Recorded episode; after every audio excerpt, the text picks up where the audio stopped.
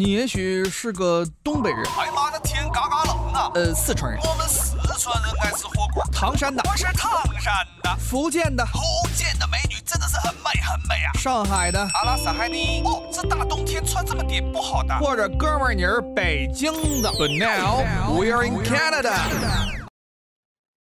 大家好，欢迎收听今天的魅力多伦多，我是主持人东晓，我是 Elaine。最近啊，这个房子好像最近好像又要加息了。我因为我刚才看到新闻说，这个加拿大银行 TD 好像是涨了这个利息，所以说这个买房问题，呃，每天都在大家都在讨论这个问题，究竟是怎么在这个高利息情况下买房子？那么其实随着利息的越来越涨增长，咱们买房这个成本，也就是这个。费用也是越来越增加，所以现在这个买房和租房呀，他们这两两种这个生活方式的选择，最近也是很多人进行这个讨论，算是争论吧。今天咱俩就是就这个话题，简单说一说自己的看法。嗯。对，现在可以说就是各个年龄段、各个阶段的人，对大家好像大家朋友之间一聊天儿，就是难免，就是很难避免就要聊起来这个房子的问题，就是关于加息这一系列的问题，大家都是，反正大家都有不同的看法吧。没错，没错。嗯，所以我想问东晓，你有观察你身边的朋友，他们是呃都买房了吗？如果是买房的朋友，现在。是一个什么样的 心理状态？都买房了呀，买房了，然后心理状态很明显都不是很健康。现在心理状况就是，所以大大部分人还是贷款了，都还是会贷款。呃，很少全款买房吧，就真的是特别有钱的朋友才全款买房。嗯，嗯，对。然后，但是其实有的时候，因为呃，我是身边的朋友，有的是买房是自己住嘛，嗯，然后。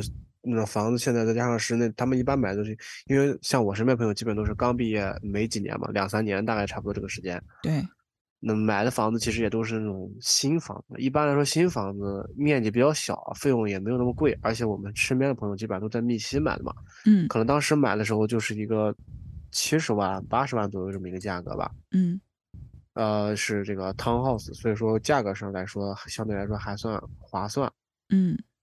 对，然后这个利息的话，确实利率越来越高，是一个浮动利率没有锁住，啊，他们也没有这么有先见之明，确实。哎，我觉得关于这个浮动利率和固定利率，就是还挺有意思的，呃，因为我身边很多朋友其实是在去年年初，就是那一波大涨的期间买的房子，啊，但是很有意思，就是当时的利率其实特别低。就最低的时候可能是零点几，然后但是我身边朋友很有意思，就是那个时候房价最高的时候他买了房子，但是利率最低的时候他又没有锁利率，他还是浮动利率，所以现在就整个人都就是真的就是要抑郁了，就是出来大家出来玩的时候都得先算算钱包里的钱够不够，就是吃个饭现在都成问题了已经，他就眼见的，嗯，锁利率好像是存在一个原因，是因为。如果你锁住的话，好像是要比你浮动的要高一点的，我记得是。但是它嗯高不了多少呀。就是我有朋友比较有先见之明的是，一锁锁了五年，因为加拿大这边是三到五年嘛，最多可以锁五年。那他这我锁了三年，那就很爽啊。对，确实还挺爽的。但我本来啊对是，就是起码暂时这两年不恐慌了。嗯，对，确实没是这个问题。就我当时是，啊，我当时怎么说呢，也算是一个个人的一个小小坑吧。我就跟大家说一下我当时买房的一个情况。我当时是，我当时是一，其实是一七年，大概是那个时候买的房，应该是一一五年买的楼花，然后一七年、一八年建好的，交了全款。嗯，啊，当时是为了，嗯。当时有一个正好出台一个海外买家税那个政策嘛？哦，对，那个时候是对吧？跌了一波。对，那个时候还蛮，那个时候那个海外买家买家税其实还蛮高的，呃，有个十几万，对，有个就是一百万房子基本上就是十五万了。对。然后当时为了避开那个海外买家税，然后就没有把我父母的房名字添加到那个。房产证上，你懂我嗯。意思吧？因为就是你，因为我是在这边上学，然后我可以用我的名字买房，但是我办不下来贷款，哦，因为我是留学生嘛，我没有办法办贷款。如果我要办贷款，就肯定要加我父母的名字，那加父母的名字就要有海外买家税，嗯。所以当时为了避免那个海外买家税，就没有把父母的名字加到那个名字上面，然后，呃，所以就导致呢，我就还了两年的高利贷，哇，很痛苦。这这那真的是，那这就所以说现在我跟你说，这说现在银行加息对我来说简直就是浮云，就是对也没什么。也没什么，对，所以我就抗击打能力比较强，你知道吗？我就觉得就这个加息也就就就这样，反正已经还了两年高利贷了，那两年高利贷其实也比那个海外买家税也没便宜多少，这么算下来，哎呦天呐，那你这么一看，还不如，因为买家呃海外买家税是可以还给你的，当你拿到身份以后。对，我知道这个问题，我知道这个问题。但是身份这个不是上一期有节目我自己聊过了吗？这个有点被动啊。啊，这个很被动，很被动。当时就是很不想占据这种被动的情况。嗯，不过说到嗯这个，最近这个分儿还是五百多不降吗？还是四百大几？是不降，嗯是不降，四五百多不降。就我我我我我我我说过这个问题吗？就是我三年这个我就拿不到拿不到拿不到身份。因为你刚好就是没，主要是没赶上那一波，呃，二一嗯年年初就是特别低的时候。他的那个，其实我觉得这个问题，说那次大赦的情况，我我个人认为它是一个，它是一次意外，它不能算，就是你赶上了，算是你运气好。嗯，但是那一段时间都很低呀、就是我的分，我即便不是大赦，就是那半年我都是 OK 的，每一次我都能抽上，就是那半年都很低，都是那种啊三百八九，然后四百出头。啊，对，就是那因为那一次是把所有人都捞起来了嘛，然后池子里本来人就不多了，所以他的分数就低了。哦，对，因就是为一下捞了两万多人。对啊，一下子全部都捞起来了，所以池子里边没人，所以他才那个。但是我就是说，那是因为一次意外，那其实是一次意外，就是你运气好，算你中奖了，算是你这两万人相当于中奖了，拿到这个身份。但是那一段时间都 很低啊，那半年都是很低的，都是三对，百那段大几、那段。时间的人就是相当于中奖了嘛，因为他是因为是一次中奖的人，他后续导致的问题嘛，我觉得是。嗯，就反正那一那一年毕业的人都很情结束之。后，马上不就恢复了？嗯，而且呃，是比？比之前更高。对，我现在觉得他唯一存在一个问题是什么呢？就是，呃，现在一个长时间的持续在一个五百多分的一个状态，我觉得是不合理的一个状态。因为你长时间持续五百多分一个状态，意味着什么？意味着你就算是三年工作拿满经验，然后你雅思考的满分，你才能稍稍够到那个门槛儿。所以很多人会办 PNP 啊、LIMI 啊这些加分的项目。但是要花钱啊，哦，那是，对吧而？且也不我还得看公司愿不愿意给你办。对呀，公司也你公司要给你办，说实话就是花钱。嗯，我倒也认识一些朋友是，就是 现在确实是公司给他办的，因为现啊，在这个好像高管好办了。级别了，已经 属于高管也不同级别，确实是。这我们就还是说这个买房这个问题啊。嗯我下午其实也在，因为咱们晚上不是说要聊这个话题嘛，嗯我就在买房和租房这两个问题当中，我就一直在反复的横跳，然后反复在看哈。嗯但是我不管怎么说自己，我觉得都应是应该买房的。就是我、嗯怎么我我我是我是我是这么看的，因为、嗯呃，尽尽管是买房子是确实是现在很贵，确实是很贵，但是你要指望它降下来、跌下来，我我觉得我个人觉得就是你不知道等到啥时候。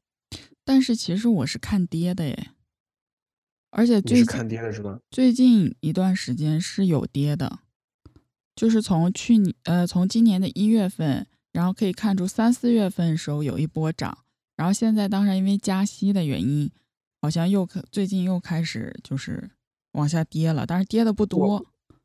我一直觉得这个东西是一个周期性的嗯东西，我一直觉得就是夏天它会涨，秋冬它会跌，嗯，一般是这样。对吧？但是现在是夏天啊，它还是跌了呀。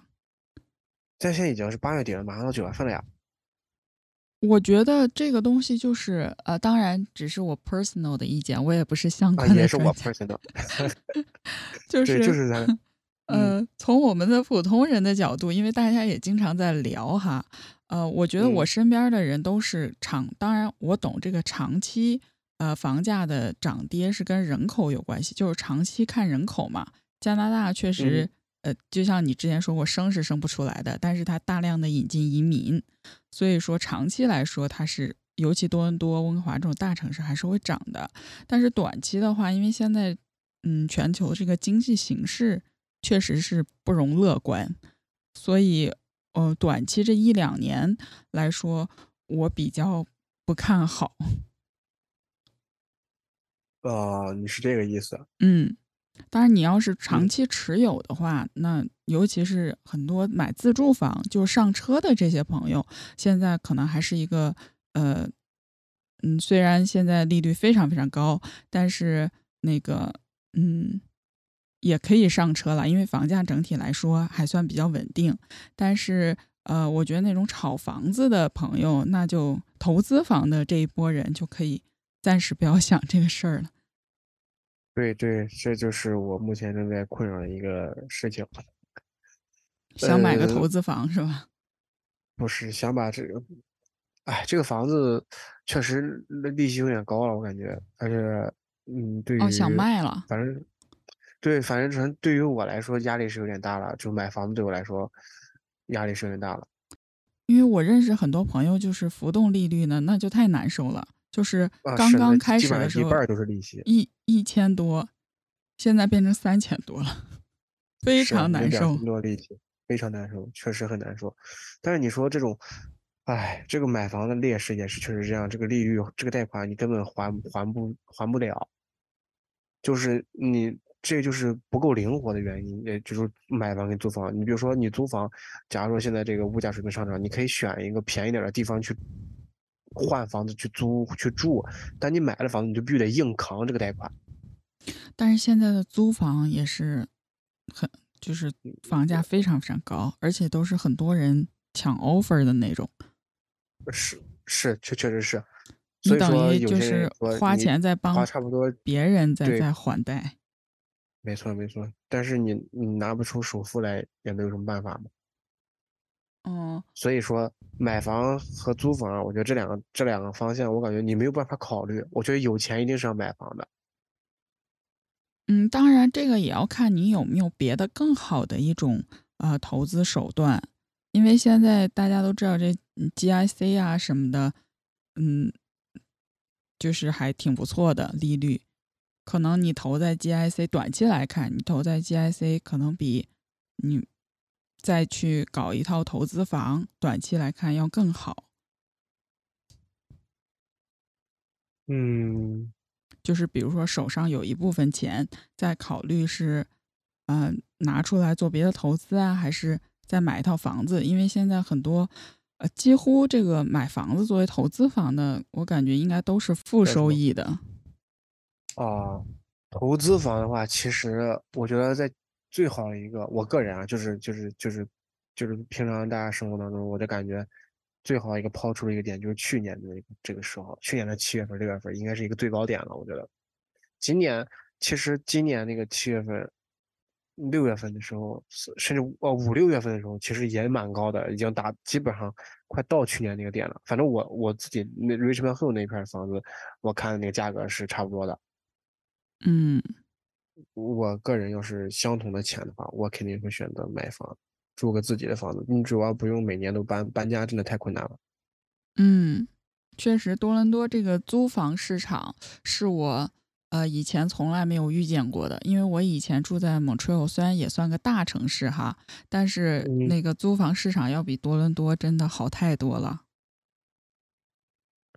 哦，就是我身边朋友几乎我没有听说过租不到房子，或者几个人需要竞争一套房子这种情况。而且我们一般都会就在学校门口的那些大楼，直接去跟楼的楼管去签合同。这么复杂吗？啊，不复杂呀。你跟楼管签合同是要比你跟房东个人签要好啊。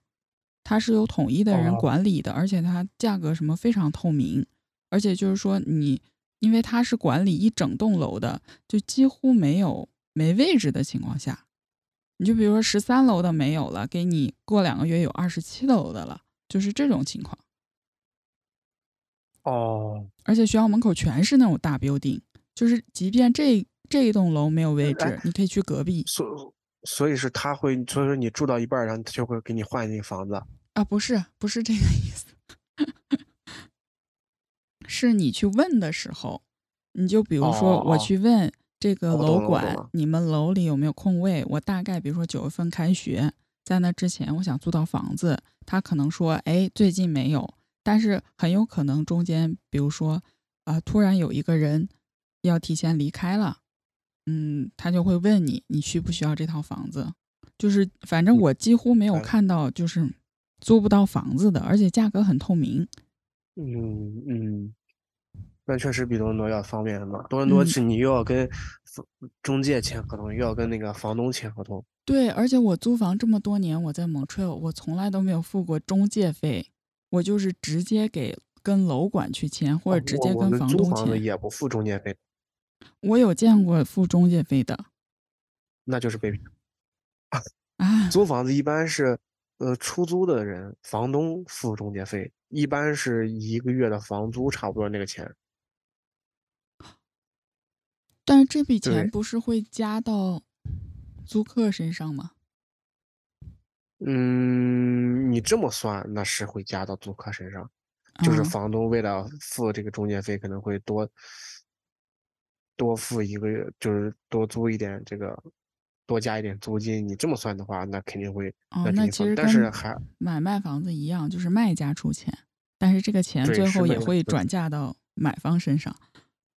对对，一般来说都是这样的吧？嗯我觉得。嗯嗯，主要是在多伦多租房，还有一点就是，你住 house 还好还好一点，你租 condo 的话，嗯，那个你需要去协调的东西太多了，而且你每年要，假如说你要签那种一年的合同，你第二年如果换搬家，你要重新搞那些什么 security 啊，然后呃入住登记啊，乱七八糟这那那这的，还要订那个电梯搬家，真的搬家真的太恐怖了，所以我就对租房子有一点抗拒。如果有条件，还是要买自己的房子，把它定下来。嗯，但是很这个买买卖房子这个业界有一种说法，其实说呃房东是弱势群体，呃租客才是强势的，就是因为这边的法律大家都知道是，嗯你可以说是就是保护租客的，因为真的有很多人啊、对吧？租霸就有各种各样的问是题。是这样的，就是我听说了，就是有很多那种，嗯，租了房子就不交房租，然后也不走，然后好，这都是，嗯，对，确实是这样，而且还有那种，我曾经我之前把房子租出去了嘛，然后那个嗯。房，房租出去之后，我碰到那个房客就还好一点，他好一点，他只是跟我要东西而已，就是跟我要一些设施，比如说要个那个什么自动起落车库的那个电动的那个东西，嗯。电动车库门，还要窗帘啊，然后要呃什么微波炉啊、洗呃微波炉啊、烘不是烘干那个洗碗机啊，啥乱七八糟的这些东西。但是，嗯，有些洗碗机这种是标配，你像微波炉这也要房东来提供吗。而且你们的合同不应该签的很清楚吗？但是就是他就是就是要你，然后不不给人家就不给房租啥乱七八糟的，你怎么办呢？一个微波炉八十块钱，也就这样吧，还是就算了吧。对，有道理。真的，这边感觉很多房东都很卑微的。是，哎，但是我我当租客的时候，真的就是又觉得自己守法好公民。对，就觉得自己守法公民，就哎，就中中国人不能太老实，出来就感觉 但中国人真的就是很很乖巧，真的是手法，谦逊，对手法好，有仁义礼智信，君子六艺体现的淋漓尽致，真的。挺好的。我们要那个保持住。挺好。对，狗咬你，你不能反过来咬狗。是是这样的，是这样的，没错。而且这个租房界好像是多伦多是有个鄙视链的，就是说大家最房东最避免租的其实是留学生，说留学生好像在这边是租房的最底层，但是以前在 Montreal 的时候从来没有这种说法。呃，其实也也看，你知道吧？也看情况。留学生嗯确实是蛮低的，这个租房这个等级上，原因就是因为有那么一批留学生他比较出名，就有有一类留学生他比较出名，因为大家都知道，咱中国有一句古话叫做这个“好事不出门，坏事传千里哎，对对对，”。有那么几个典型的留学生，他在租房市场上留下一些劣迹之后啊，这个事情大家都传开了，就会都不去租疯狂留学生。party，疯狂拆家。没错，疯狂呀！我之前啊、看过比较夸张一件事，我之前做过那个的那个打零工的时候啊，嗯，做过那个清清洁啊，就上哦门清洁，清洁公司，见识过。大众公司，对对对，哇，我真的有一次见识过一个留学生给人家家里租的房子之后，是人家房东，是留学生走了两个月了，没跟房东说，房东自己打电话叫我们来去清洁，那个家简直就无处下脚。那是真的就，如果是我，我肯定我都会报警抓他。你都不要说再租给他房子了，这些什么？这些孩子们还是年纪太小吗？这跟年纪有关系吗？我觉得跟年纪有关系。我觉得，嗯，我觉得跟年纪有关系，也跟个人习惯、生活习惯有关系吧。我觉得嗯你像，我觉得很多同学年纪轻轻出来，十几岁、十一二岁出来，都能把自己照顾得很好呀。嗯，那还是看、呃看人。对，我觉得还是看人的。我觉得这个东西真的看人的。我就，而且我当时特别反对，就是说，呃，现在很多租房的时候很就会标配说，这个不允许养宠物但这边的这个事情，法律好像是不可以，不允许养不允许宠物是吧？呃，我我的意思是不允许人规定租客不允许养宠物。养宠物，对，我知道，我知道。但是就是人家房东就是可以不让你租啊，对吧？他就是问你你有没有。对，就问你有没有，然后他可以不以这个理由不租给你。哦，他换一个其他的理由。就是我就觉得有很多小小朋友，他们连自己都还没有照顾好，然后就去养一些宠物，连宠物的也没办法照顾的好，那宠物就在屋里，你觉得你说哦，是这种情况也挺多的。你这房东也受不了。嗯，在家里拆家对啊，在家里拆家，那那狗那啃墙皮，啊、是然后他也不管，然后也不下去遛，就在屋里遛，这种也是很多，好吧？确实是很不负责。任的行为。这种我确实也见过很多。对，当然这种是比较典型的了，嗯，但是往往出名的就是这种典型，所，以大家就是传开了。对，所以大家就不会。我还在这里还是呼吁啊，如果真的有些朋友能够听到这期节目，就是不要对留留学生，所有留学生都抱这种有色眼镜，那些都真的只是个例，我觉得。嗯，大部我身边觉得这种人真的是个例，就大部分朋友都还是很很讲卫生的，嗯，好吧，很很很照顾家的，我觉得都还不错的。但是有没有说，就是男生相对来说哈，嗯，稍嗯微不注意一点哦，不好说哟，啊？是吗？真不好说哦。反正我，反正我啊，我见到的，呃，男生的相对来说还稍微整洁一点。啊，是这样的吗？对，因为女生东西实在太多了。哦，那倒是。你这男生没什么东西的，其实男生你房间里你肉眼可见就就就就没没有东，男生整洁可能是源于这个，我这个有一说一，男生整洁可能源于于就是东西不多，所以还是看个人。真的是看个人，就这个嗯不好说男生女生，咱们不搞性别对立这 这个，咱不搞性别对立，因为我之嗯前租房子，就是我租我这么多年租房子，要不然是自己住，要不然就是跟女生合租。然后呃，我那些跟曾经跟异性合租过的同性朋友就警告我说，一定不要跟异性合租，就是这个清洁问题是一个很大的问题。啊，我觉得这个也看关系好不好吧。对，而且也看就是生活习惯这些。对对，一般一起住的话，生活习惯应该都差不多。其实，嗯，而且有时候还有一些南北方的差异。哦，这个确实是，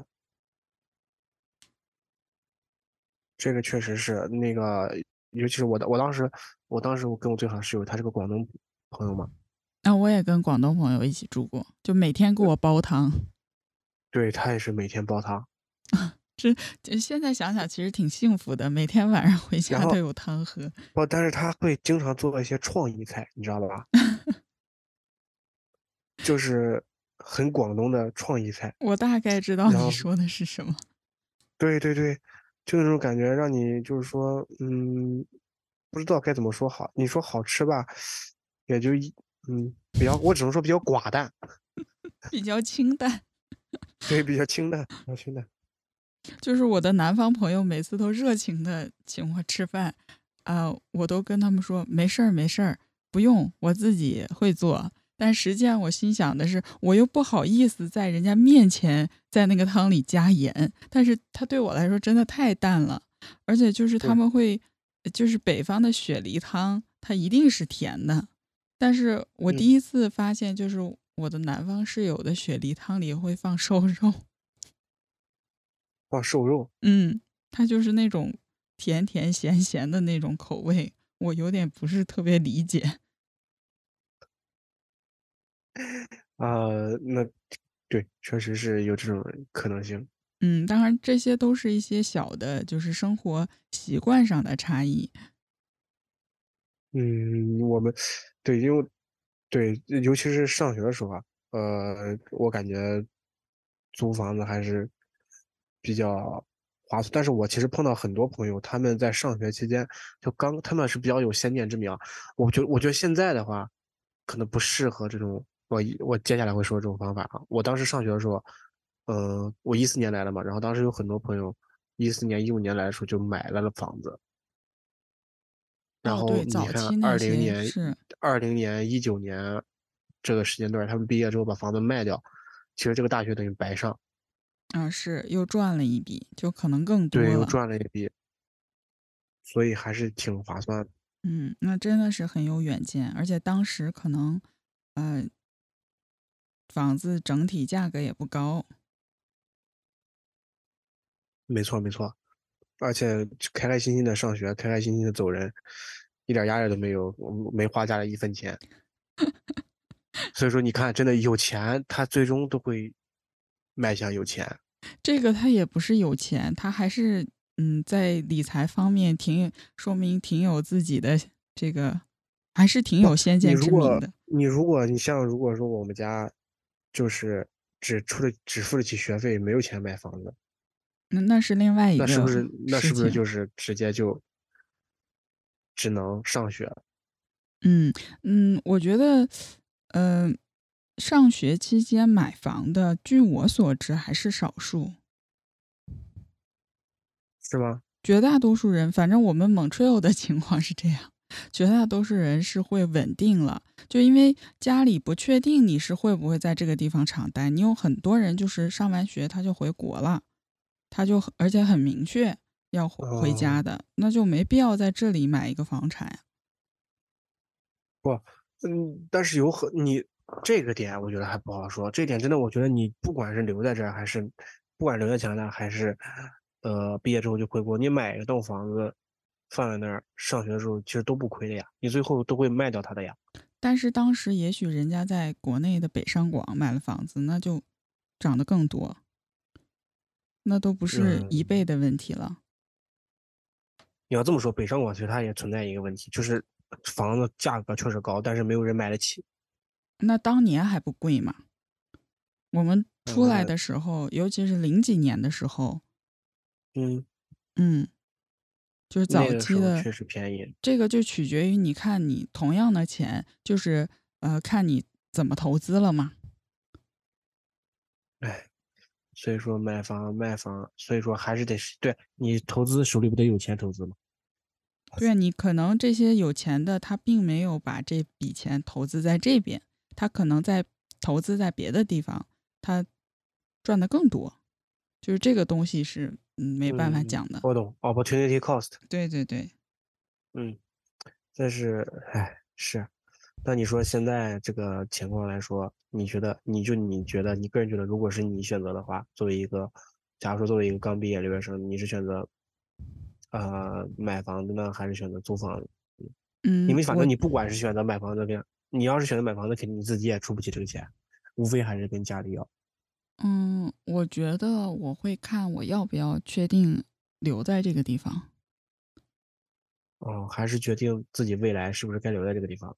对，好，我觉得我先我先会考虑的还是工作呀、移民呀这些情况，然后之后再嗯投资理财。我我是保守型的，我很保守，我要确定我在这个地方要待了，长期待了，我才会考虑购置房产。哦，那我跟你的想法确实不太一样。嗯，我是我是觉得，要是有这个能力，就先购置房产，嗯说不定你住着住着就想呆了，到时候价格可能也没有那么合适了，对吧？